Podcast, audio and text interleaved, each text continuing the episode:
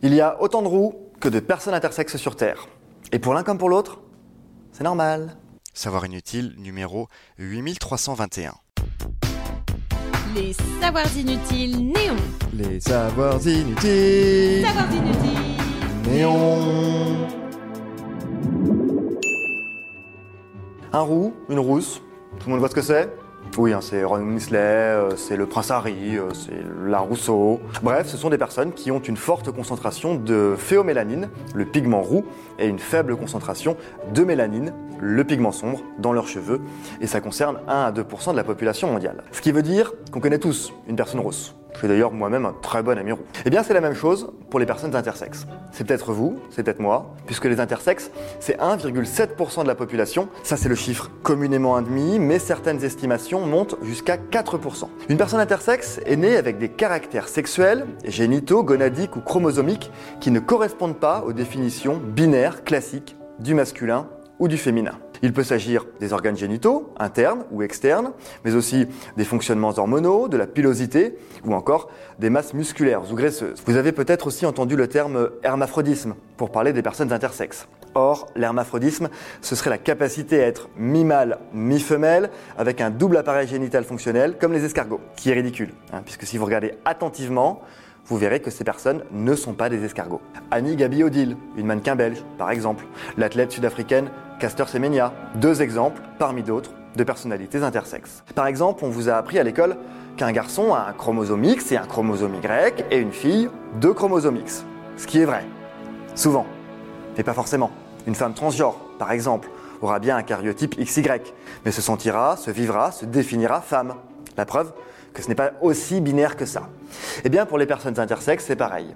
Tout n'est pas aussi basique que XY égale garçon, égale testicule, égale barbecue, égale foot, et XX égale fille, égale patinage artistique sur soi. Un garçon peut très bien, par exemple, avoir des chromosomes XXY. Ça concerne même un individu mâle sur 500 à 1000 naissances, et on trouve aussi des cariotypes XXXY ou encore XXYY et tous sont des personnes intersexes. Il arrive d'ailleurs aussi que des personnes aient un cariotype XX ou XY, mais pas exactement les organes sexuels correspondants. Et là, ça se complique. Car souvent, quand les organes génitaux ne sont pas clairement identifiés comme masculins ou féminins, le corps médical propose, au mieux, ou fait pression pour qu'on les adapte. Comprenez une opération et ou un traitement hormonal pour obtenir un sexe masculin ou féminin qui rentre bien comme il faut dans les cases. Sauf que dans la majeure partie des cas, il n'y a aucune urgence médicale et évidemment aucun consentement de la part de la personne intersexe puisqu'elle est encore souvent bébé.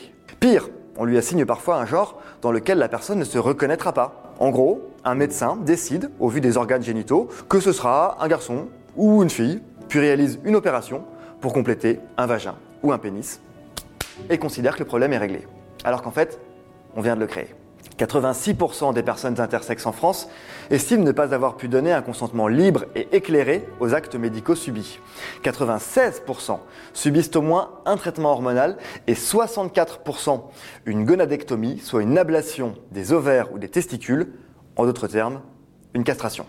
Les personnes intersexes entrent alors très souvent dans un processus long et douloureux qui nécessitera plusieurs opérations. À ce stade, est-ce qu'on peut parler de mutilation? Oui, clairement. L'ONU et plusieurs de ses comités ont déjà condamné ces pratiques. En France, c'est la Commission nationale consultative des droits de l'homme et même le Conseil d'État qui se sont exprimés pour l'arrêt de ces opérations invasives. Les personnes intersexes demandent qu'en l'absence de risques vitaux, eh bien on les laisse choisir, adultes, et après avoir pris connaissance des infos disponibles sur le sujet, qu'on ne décide pas pour elles quel genre doit être le leur. Comme les personnes rousses d'ailleurs, les personnes intersexes sont souvent victimes de discrimination et de clichés par simple manque de connaissances et de visibilité. Elles ont pourtant toujours été là. On pense par exemple que les Néandertaliens étaient roux. Mais ça, c'est vraiment inutile de le savoir. Si ce podcast vous a plu, abonnez-vous, likez, commentez. Les Savoirs Inutiles Néon, c'est aussi une appli et un compte Insta.